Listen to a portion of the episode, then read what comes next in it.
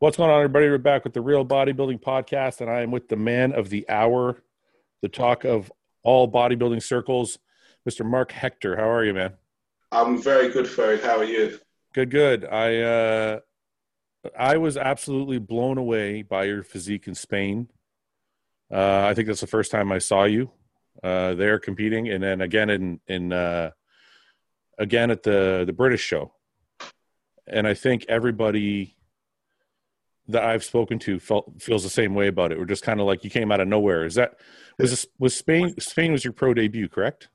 Yes, Spain was my pro debut. Um, I turned pro in 2018. Um, I did plan originally to do the British Grand Prix in May. Yeah. But then COVID, Corona, everything hit. So Yeah. things just got pushed back. So yeah, Spain was my first show, my pro debut. How are you able? We'll touch on it really quickly. I don't want to talk about COVID stuff for too long, but how are you able to manage with COVID and lockdowns and all that? Like, did, did you already start dieting for the British early in the year and then had to stop? Yeah, so I was out in Kuwait. So I was working with Abdullah um, Okay. for six weeks out in Kuwait. So we did a bit of an off season, then we started to go into a competition prep. Mhm. And then with everything that was going on, I ended up coming back to the UK.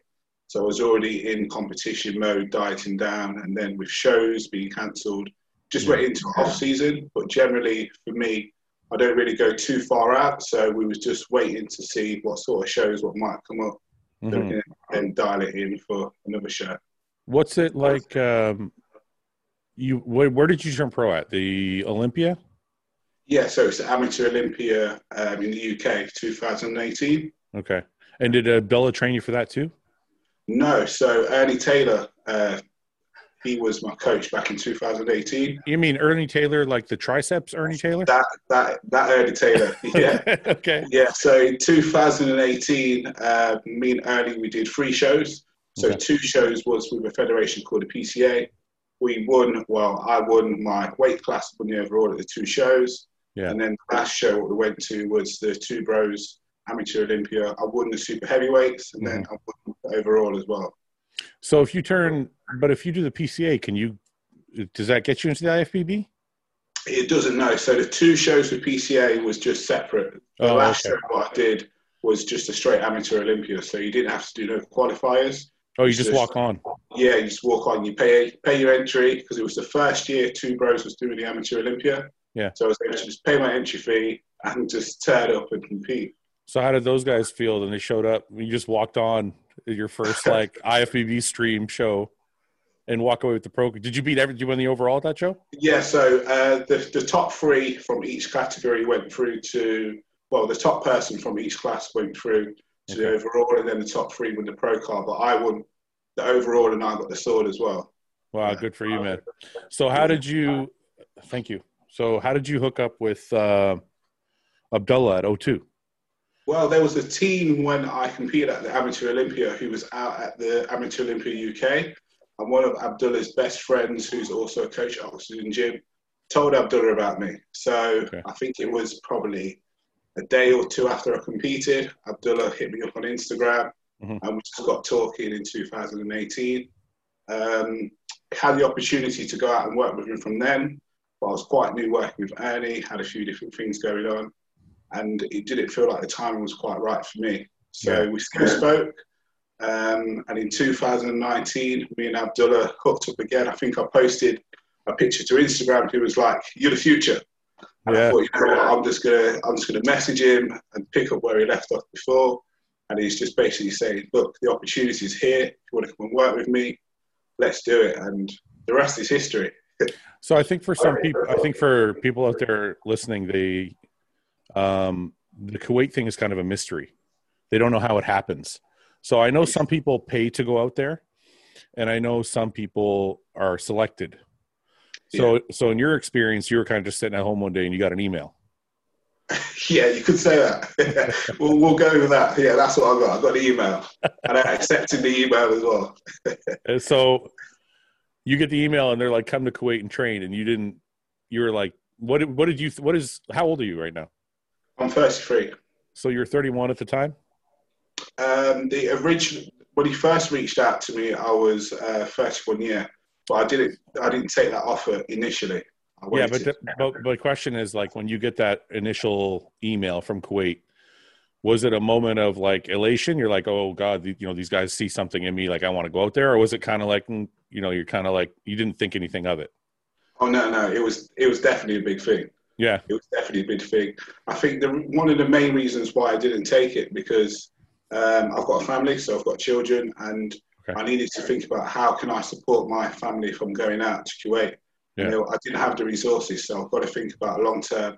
How am I going to be able to financially look after my house back here and my children? So that was the main one of the main factors why I couldn't go out then. hmm Uh, but when the opportunity arose the second time, I thought, well, I've got to make a sacrifice. I've not made enough progress from 2018 to 19 when I turned pro, yeah, and I want to go far in this sport. So it came to a point where I looked at all the different avenues in terms of finance and what's viable, and I thought, if I'm going to do it, I've got to do it now. yeah. How how much did you weigh when you turned pro? Um, I weighed 102 free kg, so that's about 210 pounds. Yeah, about I think it's about two to five pounds. Yeah. I think it's Yeah. like 210 pounds, something like that, but maybe a little more. But um, so then in the first year from 18 to 19, how much did you gain? 2000 to 18 to 19 didn't really go as I expected. Uh, Okay. A few different reasons. I'm not really didn't really feel like I got going. Like I was still. I turned pro. Didn't really get kicking into gear. Um, it's almost just like I've got a pro card, but what's happening? I'm, s- Yeah. I've not made the progress what I need to be made. What uh, I I think people find a lot of interest in those stories too. What what do you think held you back that one year? Structure. I needed a bit better structure. Me and Ernie had a good run when we was going into competition prep, and we never had an off season. It was I was already on prep for my free shows in 2018, Mhm. and then he seen me. It's like, look, I can see the potential. Work together. You can definitely turn pro this year. So we worked together, had a successful um, run to turn pro. Yeah. Then 2018, things just didn't quite go the way you expected in terms of growing an off season. It just felt like I never really got out of first gear. Was the diet was it was it the diet or what was it about that that after you got your pro card? What was it that didn't click? Yeah, I'll, I'll probably say it's the diet, the diet phase. So to, Mhm. to truly grow, you need to think about increasing your food more than what you were doing before. Mhm. And there wasn't um, the structure what I needed to really to be putting on the muscle tissue. Yeah. So then you decide to go to so in 19 you decide to go to Kuwait. You got a second chance. So in 2019, I think it's November, the picture I posted on Instagram when Abdullah commented back, um, he was when he said the future. We Yeah. started speaking, um, and then it was in December we were speaking a little bit more. He said, "Look, the opportunity's here." I had a conversation with my work. They couldn't hold my job for longer than two weeks, and I was like, "Well, if you're not going to hold it, then I'm just going to go because this this is what I want to do." So it was in January. I finished working in the UK, and in February I was out in Kuwait. So what do you how many how many kids do you have? Two girls. So you have two girls. Are you married or no? I'm not married, no. So you go to Kuwait, you have two girls, and you quit your job. yeah. So how does that, I mean, look, I, I respect I respect the sacrifice, but that's te- that's terrifying. So how do you like? How did you decide to like? How did you figure you're going to manage? How does how did it work out? So look, at the time I had a sponsor what was paying me a wage, not enough to cover my bills back here, but it went towards covering some part of the, the bills what I had back home. Yeah. Um, and I had some online clients as well where I was able to offset some of the, the costs. Sure. Unfortunately, I've got quite a good family base as well. So my parents said, if at any point you need support, then we would help you because we support you fully in, Yeah. the, your, in your goal, in your dream. That's really cool. So another question about the Kuwait guys. I know that sometimes they also, if they find somebody that they feel like is very, you know, has a lot of potential, they'll actually pay for them to be out there. So were you were you having to pay for your apartment and all that, or were they taking care of your food and your apartment and all that stuff? Are you allowed to talk about that? I, I don't know if we're allowed to talk about it. but um, I was looked after. I was looked after. Okay, okay. I was okay. looked after. Yeah. I don't, I don't, I don't think it's a secret. I think yeah. you know, I, I think they have different from from what I know, they have different tiers where yeah. if they find somebody who's very you know in the upper end of the potential spectrum they take care of them and then they have a second thing where uh, people can go out there but they have to pay for their apartments and their food and there's a third thing where they people have to go out there and they have to pay for coaching and pay for the whole thing so Yeah. I, I was in the first tier. you're in the first tier I was in well, the I think tier. I actually think uh, there might be. I'm not positive, but there might be a tier above that where they Okay. where, they, where they actually pay you to be there. So, Okay, all right. I, I'm waiting for that tier. well, judging by how you look, man, you're on your way to that tier. Um, Thank you very okay, much. s- so you got out there. When did you get out into Kuwait? How? What month was it in 19? I was out there at the start of February of uh, this year. Oh, of 2020. You went out there. Yeah, yeah, yeah, this year. Okay, so how long were you in Kuwait? Six weeks. Just wh- six weeks. what kind of progress did you explain to people what the Kuwait thing is like? What happens when you get there? Okay, well, when I got there, I was thinking, I've only spoke to Abdullah on the phone. Is he actually going to be at the airport? Yeah, So that was the first thing. yeah, was there. Um, it's just a structure. So you live, eat, breathe, sleep bodybuilding. So from the moment I wake up in the morning, um, I'm heading to the gym. I'm doing some cardio. I'm doing maybe some abs routine or some calves. Um, I'm doing my main training session, and then back to the apartment, eating some food and sleeping. I've heard, I've I've heard that the uh, Kuwait experience is like they have a key to your room, and they're basically you're under their watch at all times. Is that is that, is that true? I don't I don't know who's told you that and how how people make that story, but it's for me going out of there. Abdullah just wanted to make sure that I was comfortable. It's Okay. like you're coming out here the first time, you're on your own. I don't want to feel like you're isolated and you're you're homesick or anything like that. But I'm quite an independent person, Yeah. and for me, I was going out there with the intention of I'm just there to eat, sleep, and train. Mhm. I don't need to be socializing or doing anything. I just had one focus, and that Yeah. was to improve. But Abdullah was just like a big brother. He would message me, call me, like, "You all right? I'm going out for some steaks, food. Yeah, You want to yeah. come with me?" So he involved me with everything what was going on. But I loved it. I Yeah. absolutely loved it because when I was here in the UK, I was working a nine to five job, and then I was Mhm. training, and then I was doing personal training, and I couldn't put everything into being the best bodybuilder. So being out there and just having one focus, it was perfect. I was, I felt like I was in heaven. So you love the bodybuilding aspect of it. Obviously, I mean, any any true bodybuilder would see that. But was there an, any element of homesickness or boredom because it was just training, or were you like, I don't care, this is what I'm here for. I'm just going to sit and train. I think with technology now, it makes things a lot easier. So I was able to still communicate, FaceTime, speak with my children, speak with my family. You've got WhatsApp. There's there's still that communication there, and mm-hmm. it's just a bigger picture. If I wanted to go far in this sport, I can't let the emotions of being homesick take over. I've got to think about I'm here for one purpose, Yeah. and that's to progress, to help myself, but also to help my family. So I never really had that. Were there any other pros uh, there in Kuwait when you were there, or was it just were you kind of there on your own at that time? Yeah, so I was actually sharing a room with uh, Vlad. So he's uh, Vlad, Vlad. Vlad, he's pre- prepping for the Romania show at the moment. Okay, So I think he's a young bodybuilder, 23. okay, Um, so I shared a um, apartment with him. Um, Nathan De Asha was out there as well. okay. Uh, my training partner was 212, um, Ahmed Wardani. Okay.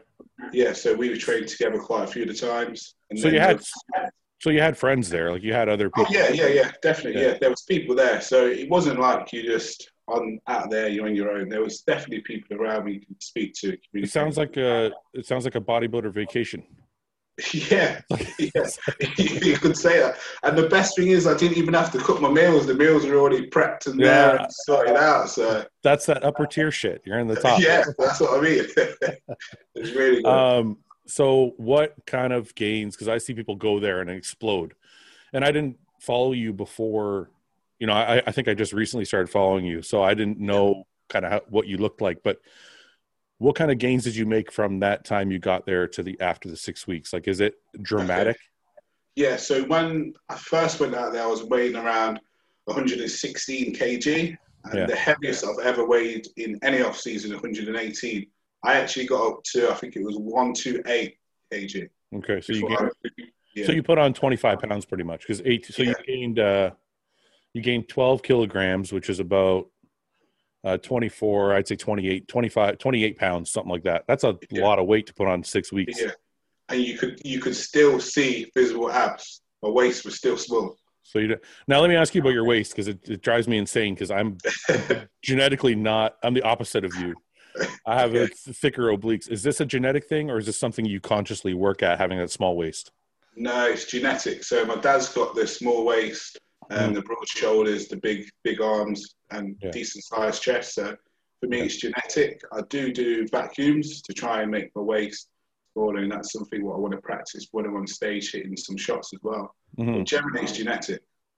So when you go home from Kuwait and you come back 30 pounds heavier, uh, what's it like when you get home? Is everybody like blown away? Is ever are you like are you fueled up and now even more motivated to get even bigger? Or like where does the plan go from there? So when I came back from Kuwait, I was actually starting my cut. So I did about four weeks off season to gain some size, and I was about two weeks into a cut. But then I came back, and the cut we was in lockdown, so no one really see me. All they could see was the pictures what I posted online. But Okay. what was visible to my family, like when they picked me up from the airport, it's like you've changed, Yeah. you've grown, you've grown. I want to touch on your family later because I think it's really awesome that your parents are that supportive. But I want to go back to Kuwait for one minute because Yeah. it's it's. I think you know sometimes I get sometimes I skip over the X's and O's of bodybuilding stuff, and I think some people that are listening really like that. So I want to go back to the Kuwait and the 28 pounds, Mhm. or or uh, 12 kilos, however you want to say it, um, because someone's going to inevitably ask me how did, how did you put on that weight? Like what kind of meals are you eating? Why? How did your diet change? I guess what was the meals, the cha- difference in meals from your food at home that you're eating, but between that and what Abdullah put you on when you got to Kuwait? we, I was eating food that I didn't even think I could manage to eat. So Okay. back at home, yeah, I was probably eating like five to six meals. Yeah. We, were, we were pushing seven to eight meals. Are you serious? And, uh, yeah, I, I'm not a big eater. I could, I can't eat a lot of food. But Yeah. I've done it's like if you want to grow, you've got to eat. Yeah. So some meals sometimes took me up to 45 minutes, an hour, in one sitting to eat the food. And Okay. it's like, it's like, do you want to grow or do you not? yeah. See, that's the thing. I, I'm so glad you said that because I get so many DMs from people who are like, I just can't gain weight. And I'm like, I don't think people understand what we have to do to get to the size we are. yeah, Uh, especially somebody who's a hard gainer. I mean, you're probably genetically like a leaner guy. yeah, that's right. When I when I start putting on weight, yeah.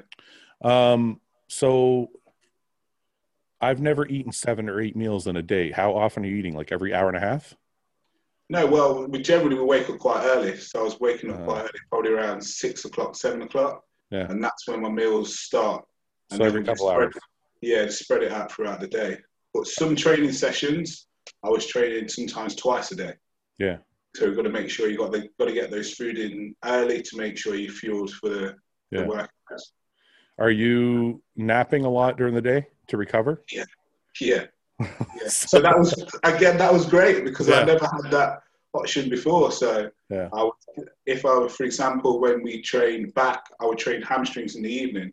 Yeah. So I would train back probably around one o'clock, and then Mm-hmm. after we finish training back, like my post-workout meal and shake, then I'll probably sleep for another two hours or so, and I'll wake Yeah. up, get the meals in, and I'll go back and train hamstrings. So you're literally eat, eat, sleep, train. That's all you're doing Yeah. every day. That's it. That's it. What? With Um, one with one rest day a week. and you're doing two days every day. No, just uh, two days once a week. Okay. So what day was a two a day? Uh, so the the two a day was when I was training back, and then I'll do Yeah. hamstrings in the evening. And everything else was just one body part a day. Yeah, generally one body part, or I might do a smaller body part like arms, like biceps, Yeah. with um, uh, chest. Um, what? Okay, so kind of, can you break down what one meal would sound like? Like, what was one meal before you went to Kuwait? What would you normally eat? Like, just See, this this is where this is where it's quite loose. So before I could have been eating. So in Kuwait we go by cooked weight. foods. Yeah. Yeah. So back here I could have been eating maybe like 150 grams of chicken with like 200 grams of rice. that's nothing. get yeah, we get to Kuwait and I'm eating right, we need steak. Red meat's good for you. So it could be like 250 grams of steak. Then we're eating 350 grams of sweet potato or white potato. Yeah. It's like, oh, okay. So they taught you how to eat. Yeah, got to eat. That's like eat. I don't even know how you turned pro on the previous previous diet. 100, Yeah, I know, I know, Hundred- I know. 150 grams of rice of chicken 200 grams of rice is Not enough. No. not enough. All right, so you come back, you put on all this size. Kuwait, uh, COVID hits. You got to take a break, and then when do you start prepping for Spain? When did you realize, like, okay, I'm gonna, I'm gonna do this? And did you put on any size? Like, were you able to do anything substantial in, in the time of COVID when you were kind of off? Were you still able to train? Lockdown was a blessing. If if I'm going to be honest, I'm glad that that happened because that gave me a chance to put on more muscle before heading into my first show. So I could have competed in May at the British Grand Prix. Yeah. I don't think I would have had the quality of muscle what I've got now from having that extra time. so you, looking for me, I had a setup. okay, so I could still train, um, and I was able to still make progress in that time. But I was able to use the principles and the methods what I learned out in Kuwait to then transfer into my training here, even though the equipment was different. what was The- what was the setup like? Where were you training? Um, well, I had a, Are you allowed to say? I don't know, I don't know, who- I don't know who's listening. um, I, I had access, I had access to a access, okay. to train, Okay, so I was good. I was Yeah. good.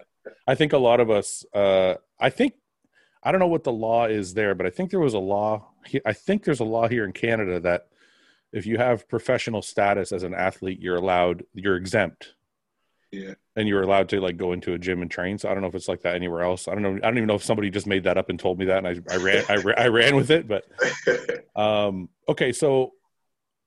Co- the the shows open up and you decide to do Spain. That was the one you decided to pick. You Yeah, picked, or was it something right. else? Yeah. Yeah. And then you and Abdullah are just working through FaceTime, WhatsApp, like yeah, yeah. So me and Abdullah, we speak generally three, four times a day. really, Uh, every day, yeah. Our communication is, I've never had communication like this before. really. So, yeah, even when the gyms open back up, um, I would go to the gym and it would say, What setup have you got equipment wise? Mhm. So I would actually go on a FaceTime and I'll show him what equipment's in the gym, showing him around. It's like, right, okay. Well, in Kuwait, we did had this machine, but we need to work, for example, I want to work on your lower chest. Yeah. We've not, you've not been hitting lower chest, so we need to get a decline chest press machine. Where, can- which gym has that? Yeah, yeah. So I'm going to that gym what's got that machine, and then he's setting my workout for that day. That's the most intense, Yeah, uh, like coaching system I've ever heard of. Yeah. He, his attention to detail is like no other. I've never, I've never had that before. Yeah, but that's that top tier shit. You shouldn't say that because now other people are going to expect that same. You're going to be like, how come I'm not talking to him four times a day, right? They're gonna, yeah, and then every every day we sending, I'm sending a check-in video, um, especially during prep because he wants to see how my body's changing. So if I've had like refeed meals, he wants to see okay how how did your body look the day before compared to this. So, okay, right. And then he takes that note. So they'll say, when we head into what they call the peak week, peak week, Yeah, yeah. you know how to run certain foods and certain times to make sure you stay in condition. So you said refeeds. Does Abdullah do cheat meals or just refeeds? It was more, well, he did both. He did a bit of both, Okay. So, um, yeah, he'll, he'll up the carbs when, when it was needed, or Yeah. he'll say, right, okay, we're going to remove a meal and we're going to put in like burgers. Let's see how your body responds. Do you find your body burns burns fat pretty quickly? Yeah, it does. So you're not. Did you do a lot of cardio or no? I was doing cardio. I was doing cardio. I was, I was saying to Abdullah, like, I don't think I need to do this much cardio. but it's like, we're not in condition yet. You've got to do the cardio. But I did, I just followed the plan. Yeah. I just followed the plan. So we was doing cardio in the morning. We was doing cardio after workout as well. Okay. The, the intention with that was he wanted me to be ready at least a week early. Yeah. So when we're ready early, then we can back off. I don't want to be pushing your body hard into the final phase because we need to be able to relax and ease off. Yeah, that makes sense. So you go into Spain and it's your pro debut, and you know, did you know all the guys who were doing it? Um, I knew most of them. Yeah, I've seen the lineup, so I knew most of the people who were competing there. How would you did you feel like what's a I remember my pro, pro debut and I was a nervous mess. What was your was your pro debut more were you more confident? Were you more nervous? Like how did you feel going into it? I was confident. I was Yeah. confident. Yeah, I was confident. I was confident that I was bringing my best to the stage. Yeah. And generally, when I prepare for a show, you see me backstage. I'm away from everyone else. I'm totally in my zone, thinking about what I need to do. There's it doesn't make sense for me to be looking at other people and thinking, oh, this is this bodybuilder there, because Mhm, mhm, then you start to get derailed from what you need to do. mhm. So I was just focused on my job, and I was confident with what I was bringing. So is that how you you kind of eliminate the pressure on yourself by kind of just staying in your lane, doing kind of what you need to do? Yeah, if, if you see me backstage, you're probably thinking that is, is this guy even here to compete? Because I'm just in the in the corner on my own. You probably don't even notice I'm there because that's how I find I can get prepared for a show best by just keeping myself to myself, not getting distracted, not really engaging in conversation with anyone. Yeah. Just because I like to think about what I need to do. Okay. I never found I found that when I was backstage I wanted to have I found that the camaraderie um kind of trying to be more friendly with the other guys would reduce the pressure for me. Yeah. But you you kind of the opposite. You're like you want to be in your own little zone and Yeah. focus on that. Yeah. But I think that comes as well because my background before bodybuilding was athletics. Okay. and that was uh, sprinting as well. And it's the same sort of mentality. Whereas I'm just thinking about tunnel vision. I've got to focus about how I'm going to get out of the blocks, how I'm going to perform to get the best times. Yeah. It's the same I'm backstage. It's like, okay, right. I know when I go out on stage, I'm hitting the front pose, and then I'm going quarter turn. I'm processing everything in my mind to keep me focused. And I feel like if I start having a conversation with someone else, I'm going to lose sight of what I need to do. I see. I see. So uh, describe the show to me. You go out there, you do your first pro show. Does it feel like the amateur show or does it feel different? Um, it doesn't feel like an amateur show. It, to be honest, I did. Although it's on a pro stage, Yeah. I just felt like it's another show. Try not to put the pressure on. Okay, right, I'm competing against all these other guys. Just go out there and enjoy it. I think when when I go out and enjoy it, it would just feel like another show. Yeah, and that's how it was for you. You just enjoyed it. Did you enjoy the Yeah. the comparisons and everything? You were you were good the whole way through. Yeah, I was I was completely fine. Yeah, So where did you end up finishing in Spain? Seventh, yeah, I finished seventh. seventh. Yeah, seventh. Were you happy with your placing there, or what did you think? Um, I would have liked to have been higher, but I also know that I brought my best. So if that's the highest I can place against such a tough lineup, Yeah. then I've got to be happy with that because Yeah, it was a very good lineup. it's probably the biggest show next to Olympia this year. And to come seventh in your first show, Yeah, that's yeah. still good going. Yeah, of course. So then after that, you decided to do the British. Now there's a there's a lot of heritage in British bodybuilding. Yeah. And you James doing the show, and Samson doing the show, and uh, you know a number of other UK bodybuilders. Was the the British show kind of a bigger thing for you? Like you really wanted to make your mark there? Um, to be honest, when I finished doing the Spain show, I swear about uh, my emotions were quite high, and I was like, I don't know if I can come back better than what I did in Spain. Yeah. So I was like, I think I might have just shut it down for the year. And it Okay. was like, okay, if that's what you want to do. And then, like a day after, I called him. I was like, look, I'm ready. I was like, I can't shut it down for this year. I said, I've come too far this year to shut it down after one show. Yeah. I said, let's come in bigger. Let's come in drier. And let's just bring something else. Yeah. Yeah. You got the post show letdown. You finished the show and you're like, I need a break. And then a day later you realize you didn't want a break. Yeah, couldn't couldn't have a break. There was Yeah. more. There was definitely more. Yeah. So what did you guys do differently leading into the British? Did you change? Did you add more food? Like what did you do? Yeah, to so I was able to able to increase the food. So um, in the Spain show, the carbs were reduced. This time, I was able to keep the carbs higher. I was able to keep the protein source um, with a bit more red meat in there as well, because that keeps me fuller. Yeah. Was able to reduce the cardio down quite a bit as well. Mhm, I think mhm. with, with those changes, it helped me to come in fuller and um, more conditioned and less stressed Yeah, because yeah. my body wasn't had, didn't have so much output from the cardio. So you walked into Spain. You walked into the British, and I think you walked away with fourth there. I, I was third. Third, third. That's right. You Yeah. were third there because Yeah. I I don't know why I don't know that because I did the breakdown for it. Um, we were watching it. Uh, me and Paul. Paul's an IFBB judge. He's a friend. He's my best friend and training partner. Yeah. And uh, we were blown away. And me and Ben, ben Chow was on with us, and we were talking about it. And uh, we were doing the commentary. And when you came out, we were just floored by your physique, man. Like, Thank you. and it looked like you had so much polish when you came out, and you kept it all the way to the very end. Yeah. Because like, because some of the other guys, like you saw some of the guys fading as Yeah. as the the judging and everything went on, where you kept everything in check all the way from the beginning to the end. Were you happy with your placing at the British? Yeah, so my goal going into the British was I wanted to get the first call out. So. I wanted to move up the ranks from the my first pro show. Yeah. So I wanted to get the first call out, and then if I got first call out, my goal was I want top three.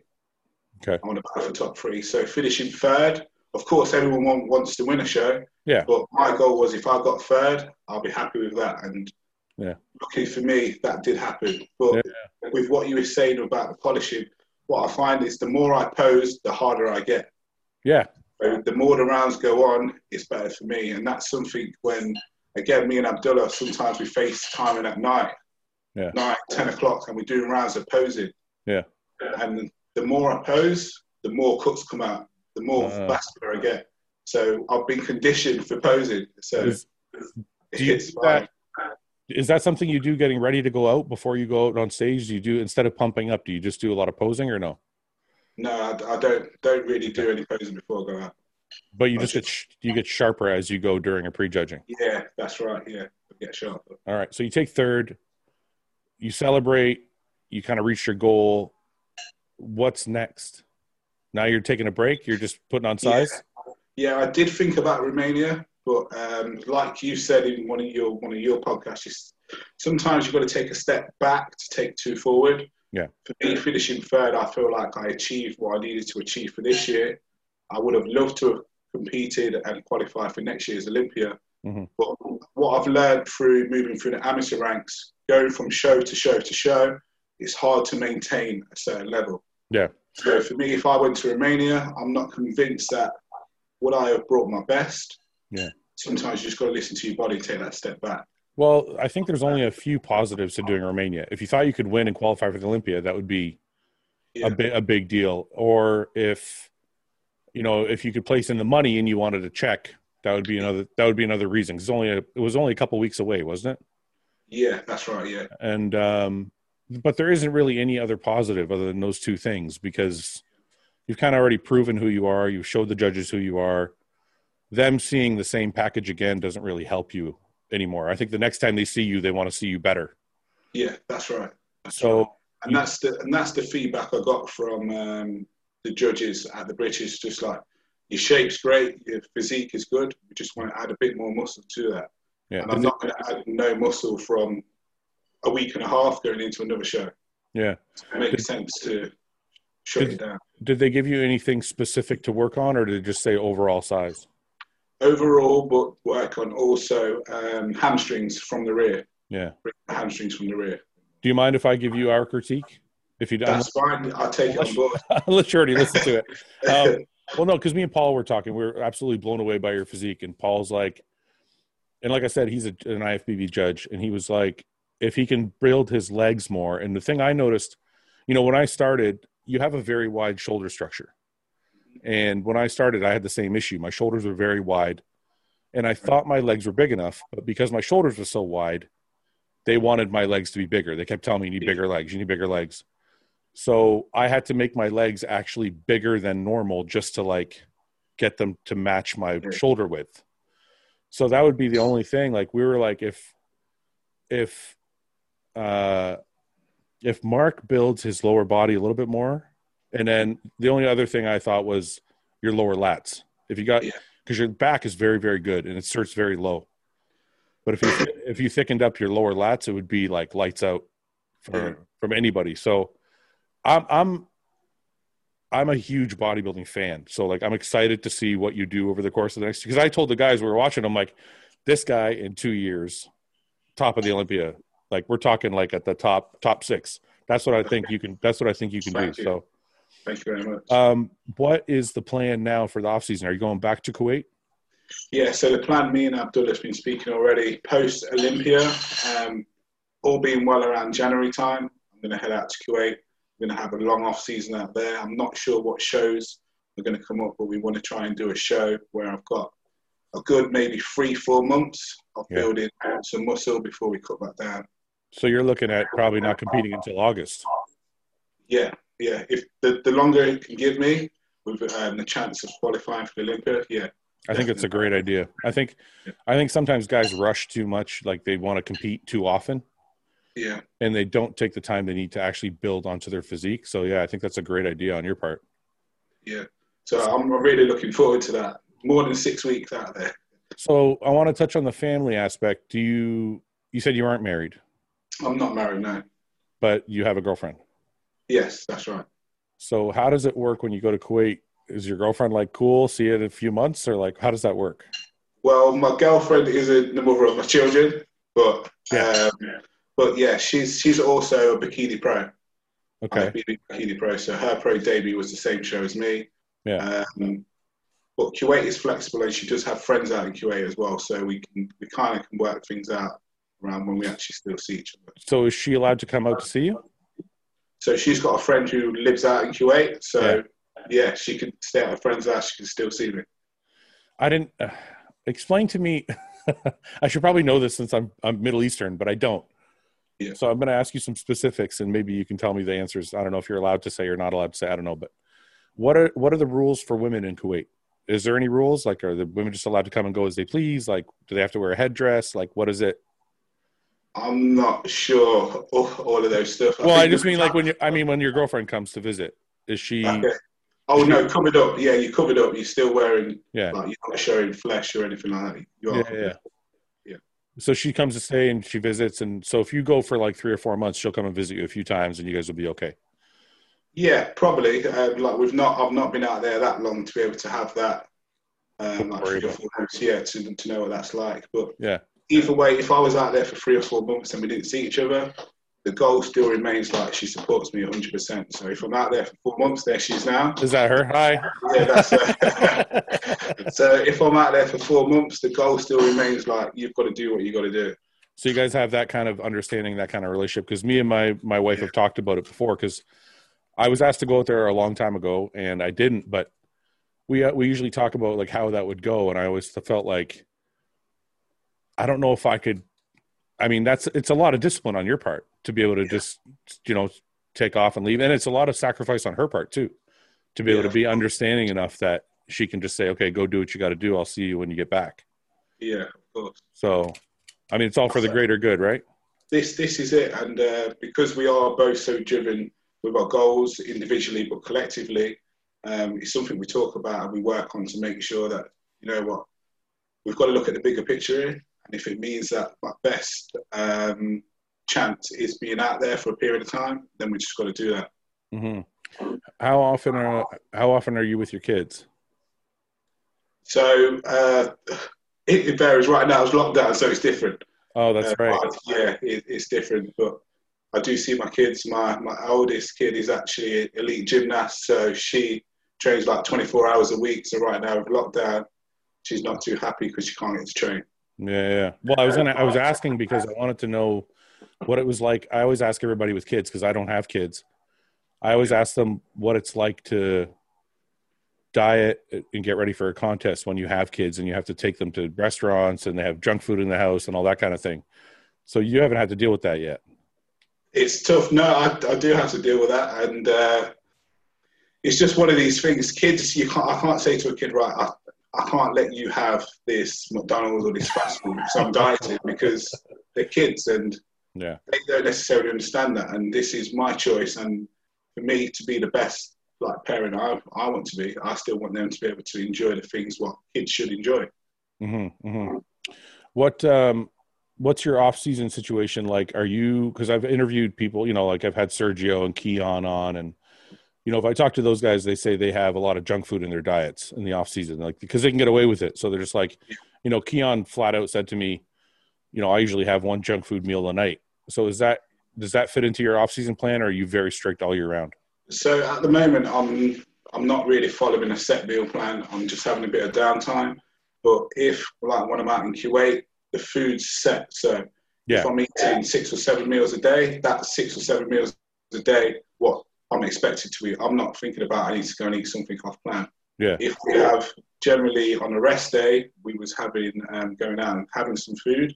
But I'm I'm structured. Whatever it takes. If I have to eat seven meals on plan, I'll eat seven meals on plan. But I can get away with eating some junk food. Yeah, it looks like it. It doesn't What me. What? What?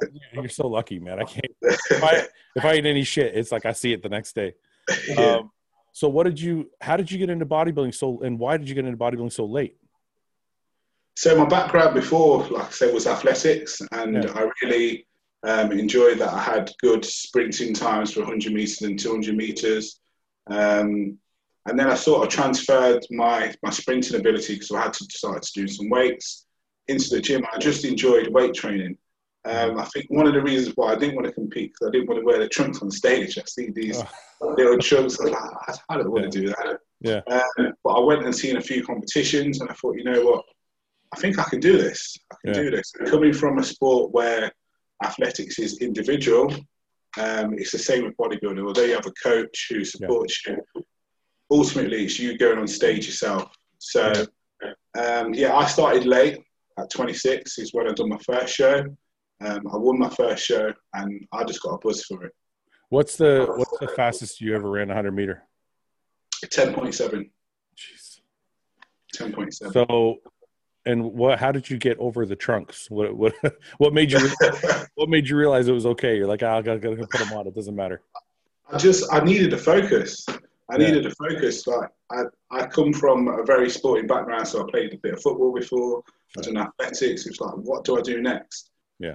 And in athletics, I was always that person who had the fast times, had the potential, but it didn't quite make it. So I think the next thing what what just worked for me was right. I'm already training in the gym. Why not give it a go, bodybuilding, to see what I can do? I have a question for you about, about bodybuilding because I think a lot of this questions come up in, in other times. You know, I used to talk to Luke about this at times.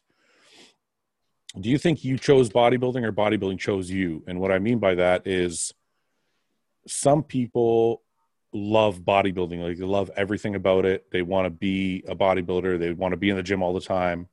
And some people do it because they're good at it. Like they they do it and they like it, but it makes them like it even more because they're good at it. So is it like was it one of those things that you started doing it and you realized, hey, I'm pretty good at this, I'm going to keep going, or was it like this is what I love doing and that's why I'm going this way?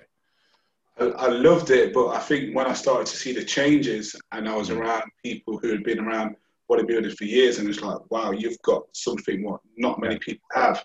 Yeah. And because I was quite new to it, I didn't really understand it, but I, I enjoyed seeing the changes in my physique. Yeah. Because I was seeing the changes and I was seeing extra details, what I've never seen before. I was like, I want more of this. Yeah, yeah, I think I think that's solid because I I remember when I started, I've I've I've asked myself this question so many times over the course of 20 years, and I think it was just like I was good at something, so I kept doing it. Yeah. like I fell in love with it, like because I was good at it. Does that make sense? It's not like I Yeah, fell in love with it. yeah. So it's almost like it's um, it's weird how that happens because it's not like you chose it. It's like you Yeah. went you went there and like you're just kind of made for it, so you kept going. That's it. Does that make That's sense? it.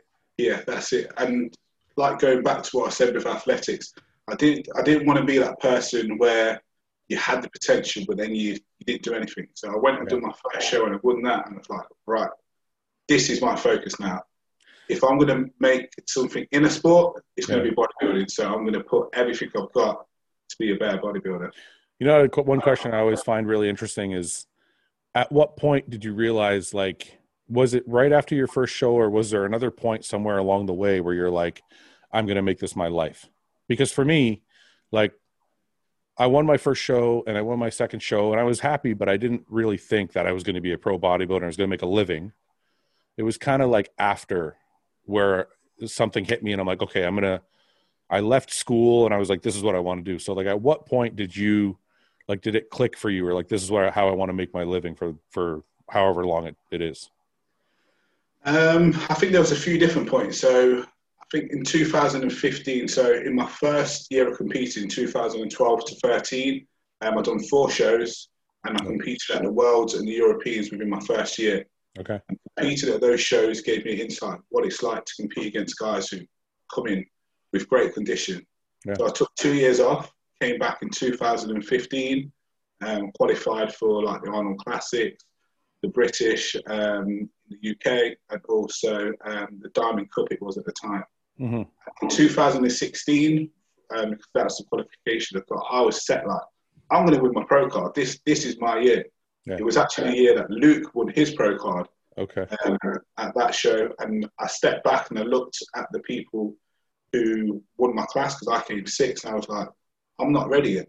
Yeah. I'm not ready yet. So Yeah. I took two years off, and when I did come back in 2018, I thought this is going to be the year where I'm going to go.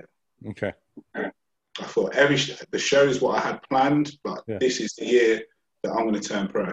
I didn't realize it was all those other shows beforehand. I thought you had just started Yeah. competing in 2018. So you did you did like a whole bunch of shows before. Yeah, so so I started in 2012. Um, I won a beginners class, and then I went uh, 2013. So 2012 November was my first show. I won that class. Yeah. I think it was about 13 bodybuilders. Um, I went and competed in 2013 at nationals under 90 kg, and I won that. And then that got me um, selected to compete at the Europeans in Moldova. I think I came about ninth in that class. Mhm. Then I went to the World Championships and I came dead last. What happened? Wait a minute. What I want to. How? Why were you dead last, and how did that affect you? I was dead last just because I wasn't ready for that stage. I, What do you I mean? at You mean conditioning or size? both, Okay. both. Okay. So I was uh, still the same height, but I was weighing. I was like competing under like 85 kg. I was too Oh, so- small. Yeah. I was too small, too too tall and too small for that class. It wasn't right. Yeah. But I needed that experience because I've been winning shows in the UK. I needed that experience of coming last and seeing the level of conditioning from the other guys to then say, right, I've competed four times in my fir- in my first year, and now I need to take a step back, work on improving my physique to come back.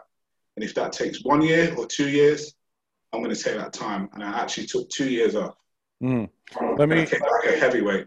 Let me ask you this question: If if you had done your first show and taken last, would you still kept going, or was it because you already won? You already had already had some success, and then you took last, it enabled you to keep going and want more. Like had you had you encountered that placing in the very beginning, would you have just shied away from bodybuilding completely? You think? Um, I think that's I think that's hard to say because Yeah. even when I took out my membership with the federation that I competed with, um, I, I took out a four-year membership. So this wasn't just something where I was thinking and spur of the moment. I'm just going to do Yeah. one show and that's it. Yeah. I had it in my mind like I actually want to give this a good go. hmm But winning my first two shows, and even when I went and competed at the European, I came like eighth or ninth. That was still okay for me because I needed these experiences to compete against these international amateur athletes to then push me on to the next level. What's the experience like for you coming up in the ranks with sponsorships and getting paid and finding the right company to be with? I know you're sponsored by HD. Uh, I'm not actually with HD. oh, you're not with HD anymore. I'm not with HD no more now. I'm sorry. Who are you with? I'm not with anyone at the moment. I think I'm going to send you a contract then. Let's, not- Let's hash it hash it out right here on the on the show. um, okay, well then let me rephrase the question.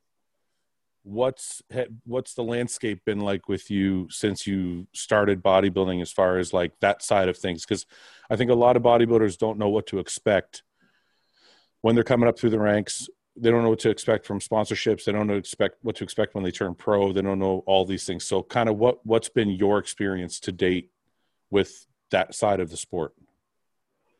Um, well, when I was an amateur, I was quite fortunate that I had my first sponsor. I was with them for pretty much the whole of my amateur career. So I was with a company called Pharma Freak, Okay. um, Canadian based. I was with them for about four years.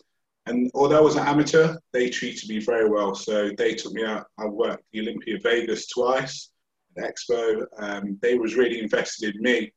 And through having that investment and understanding what it's like to be a sponsored athlete, even though I was an amateur, Yeah. I was able to then take that into the other contracts when I turned pro as also almost like a baseline of what I should expect. hmm Um, With that contract, were you getting paid, or was it supplements, or was it how? Like, do you mind me asking that? Yeah, so the Pharma Freak one, I wasn't getting paid, but it was supplements. Um, they gave me allowance towards supporting, paying for shows. Sure. Um, when we went out to the expos for Olympia, they covered those costs, photo shoots. Um, they really did look after me as an amateur. And how did you feel about the responsibilities being sponsored, like having to do photo shoots and having to do like all the different things that came with being an athlete. Did did you welcome that, or was it hard for you to kind of do those things? That that was fine because what they was asking, it was it was quite natural to me. It wasn't like they was asking me to do something out of the norm. Mm-hmm. I think sometimes with certain sponsors, they might ask you to do something what starts to become like a job and detract from where you want to actually do what your yeah. performances in the gym. Where I never really had that with um, Pharmafreak, which was good. Do you have a YouTube channel? I don't, but that's something I'm looking into right now. Okay. To get some um, I want to before before we go, I want to show everybody your physique, and I want to ask you if you have heard the comparisons of your physique. Have you have you heard the, about the comparisons in your physique and who they com- they're comparing you to? Are we talking about Brian Buchanan? is that who we're talking about? Yeah, yeah. So this is like the main comparison I've been hearing is you and Brian Buchanan. This is when is this picture? Let's go over some of these photos. So when is this video from? So this is the day of the British Grand Prix. That's my check-in video first thing in the morning. Um, what I sent to Abdullah. Do you think you look like Brian Buchanan? we've got a, we've both got a small waist, uh, but legs wise, I think I'll, I'll take Brian on that. But yeah, definitely got a very good taper. Yeah, you have a very very complete physique, man. It looks very good. I mean, yeah, there's some areas that need to come up in size, but it's like it's all there, right? Yeah, thank you. So that's the day of the British. This is you on stage at the British. Yeah, that's right. So that's my posing routine. How do you feel when you're on stage? Is it natural for you, or is it is there any fear involved, or any any type of panic or anything? Are you comfortable on stage? I'm comfortable. This posing and practicing is something what I do regularly. So when it comes to the stage and you know you're in condition, it's just to go out there and enjoy it and just let it flow. Have you ever been on stage and not been in shape other than the time you took last? Um, I would say 2016 when I completed that at the, the British in the UK, it wasn't the level of condition I wanted because what I did, I competed at the Arnold Classic two weeks before yeah. and I wanted to compete up to 95 kg because they had the the point like the 95s, the hundreds out in Europe. And with going 95 kg, I ended up sacrificing too much size, and I ended up weighing like 92. So you've been on stage. How do you? How is your confidence level when you're on stage and you're not in shape? You still feel good or no? When I walked out on the Arnold Classic stage, I thought I'm not ready for this stage. I honestly, I stood, yeah. I, I, walked out there and thought, this this stage isn't for me for right now. I'm not, I'm not ready. I'm not prepared. I've not practiced enough for my posing, and whatever the placing is, I've got to take it because I need to go back to the drawing board. So it goes to kind of lends itself to that that uh, saying that you know the confidence confidence is the best mode of preparation because or being prepared is the best way to be confident or whatever the saying is i'm sure i'm butchering it but yeah. the more prepared you are the more confident you're going to be on stage because yeah. some guys struggle with the anxiety of being on stage or the fear of being on stage and you're basically saying that being ready is the best way to combat that that's right that's right so, so practicing practicing the posing daily um, i'm a kind of person who likes to visualize my poses so this posing routine for example what you're looking at now yeah. I would look back at that and think, right, okay, I need to change this shot to make it better. Yeah. Because I didn't quite hit it right. Yeah, yeah. Um, this is you and your girlfriend here. Yes, that's right. Yeah, that was. Um, I think that was about one week before flying out to the European Spain show. Okay. That's cool, man. It's cool. How do you guys? How do you find being in a relationship with another competitor? you know what? It's good. It's good because we're both on the same wavelength. Believe it or not, we still hit some sessions together as well. The majority of sessions, um, and we we just help each other. So there's going to be days where I might feel a little bit more tired than her, and she might be able to pick up the slack. Like, okay, right, I'm going to go and get get the food sorted out, and it, it sort of just works as a good partnership. Are you ever in a position where you're kind of at each other because you're both dieting and you're hungry? don't, don't don't lie, we man. both, we, look at we both look at each other, and our, our stomachs might be rumbling together, but we're not at each other. We definitely. Are you are you saying that because she's sitting there, or are you saying that? Oh no, no! I can bring her in, and she can confirm that as well. she can confirm that. all right, all right. I'm just messing with you.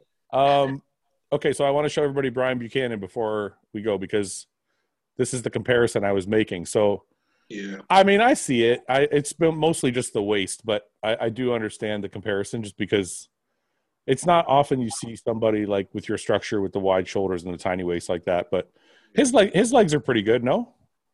yeah, yeah. He Brian's a good bodybuilder. Um, this is the era of bodybuilding I'm a fan of. Who's got a This is small? Who's got a smaller waist? You or Brian Buchanan? This is tiny, man. Do you think he's got you beat in the waist area or what? I'll have to I'll have to work on mine a little bit more because this the top picture in the left that looks pretty small. This one? Oh my Yeah. god! Oh my god! I can't see a waist. Let's see. Let's. See. Do you have any front doubles up here anywhere? Um, probably a little bit higher up. Let's see if I can find a front double. There's one. I think he's got you beat, man. Yeah, I do too. Oh my god, that's nothing, right? I'm, ex- Yeah, I'm a, extremely jealous of both of you. that's a small waist.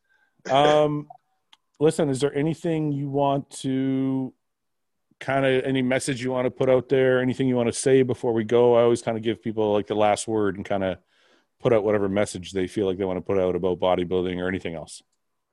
I think it's just more than anything, just I've got to say a lot of thank yous, um, in particular to Abdullah for the confidence that he's put in me and the trust and what he's done to help me on my bodybuilding journey. Um, it does mean a lot because without him, I don't think I would have been able to bring the package what I've been bringing to the stage. And his level of confidence in me is definitely translated from when I go into, onto the stage um, because he believes in me so much. Mhm. Um, Banner as well from Oxford and Jim for all his help. Um, I've got some close friends in Leicester as well. Reza, who is he's just like a brother. Anything I need or anything he can do to support, he's really there. Yeah. My partner, Kerry Sexton, um, IFBB Pro Bikini, um, and Rich from Hot Bodies Gym. Um, he, he's looked after me throughout the whole of my competing career from amateur to a pro, and I'm really grateful for those people, and of course my family as well. Yeah. Oh, we didn't. We didn't talk about that. Yeah. So, two things I want to I want to ask you. Has your before we go quickly? I won't keep you too long. I just want to No, know that's all right. That's all right. is your it's very it's not normal. I mean, it's a good thing, but it's not normal that someone's family is on board with their bodybuilding career. I, I find it very, um, for lack of a better word, awesome because my family was never, they were never like, don't do it, but they were never like really supportive either. So I find it really cool when a family's actually really involved. You know, like Nick Walker said his mom goes to all his shows and like, you know, Steve Kuclo's family's really involved. So I just find it to be really cool that way. So tell me about your family because you said your mom and dad kind of helped you that way. Yeah, so my mum and dad are fully supportive um, of my bodybuilding. If my mum's ever at a show, I wouldn't have to tell you my mum's at a show because she's probably going to be the loudest person in that crowd. Um, Yeah. But even on prep, so if I was struggling and, and I said, you know what, I can't make it to the supermarket to go get my food, they will go and get that food. They will cook that food. They will support me in any way they can because they just want me to be the best version of me. Yeah. When I initially spoke to them about Kuwait and the opportunity, they was like, look, son, we support you. If this is where your dream is and your goal is, you've got to go and get it because opportunities like this don't come around very often and not not twice. So you've got to go and do it. So they're really supportive of my journey. What's your background? In what sense? Like your your heritage, your nationality. Okay, so my mum is from Jamaica and my dad's from Antigua. Are So they Car- Caribbean. Are they first generation UK or no? No, So are they? Is that the wrong way to say it? First generation? I don't know. I don't, I don't know how you word it. I don't know. I guess what I want to ask you is they, they, they they, have they pretty much grew up in the UK. They was only in Okay. the Caribbean for okay. um, the early part of their lives, and then they've spent the majority of the time here in the UK. Yeah, yeah. Do you have any siblings? Yeah, I've got an older brother. And what does he think? Do you think you're crazy? No, he, he supports me as well. So people often joke 'cause my brother is six foot three and I'm the shorter brother, but people say uh, you're the bigger brother but the shorter one. Yeah. um, okay, so that's you know what that's really cool. Did your your brother goes to the shows too and everything? Yeah, if if he's around, he'll he'll go to the shows. Yeah. Okay. But um, even when I was competing in European, my family they were streaming the show so they could watch it. Uh, they had to actually put it on Zoom, so everyone's watching it from the different houses because it's still in That's the awesome. whole Corona thing. They was watching it, Yeah, yeah. and now my mum now because she's so involved in it, she'll probably already Google you to watch this pod, this whole podcast as well because she's so she wants to know more. So, she so awesome. she said I spent hours looking. I've seen this interview with you. I've seen you on this person's Instagram. So yeah, she really invested in it. Okay, last question before I go because I noticed you're wearing a Mark Hector shirt. Is that your own clothing line? Obviously. It, it's not actually my own clothing line. So I do online coaching. Um, as part of the online coaching, it's just a logo. What I've got made up myself, and it's just some clothes that I have. So does every client get a free shirt? Like, how does that work? We, we're working on getting this out. So this is the first one I had when I was going to the shows. I thought, you know what, I need some clothing for myself. So I just represented myself when I got to the shows. It's your prototype, is what you're saying. Yeah, that's what, that's what I'm saying. All right, all right. We're all going to be looking for the Mark Hector clothing. Um, okay, buddy. Listen, I appreciate you coming on. I appreciate you kind of giving us uh, the background on who you are, and uh, I'm looking forward to seeing what the off season brings next year, man. Thank you. Thank you very much for having me on. I really do appreciate this. Yeah, I appreciate the time, man. Thank you very much. We're going to do it again, uh, and hopefully next time you put on another 28 pounds, we'll have you back and ask you how you did it. Definitely, and I'll tell you how. all right, brother. Take it Okay. easy, man. All right, take care. Thank you very much. Okay, bye. Bye.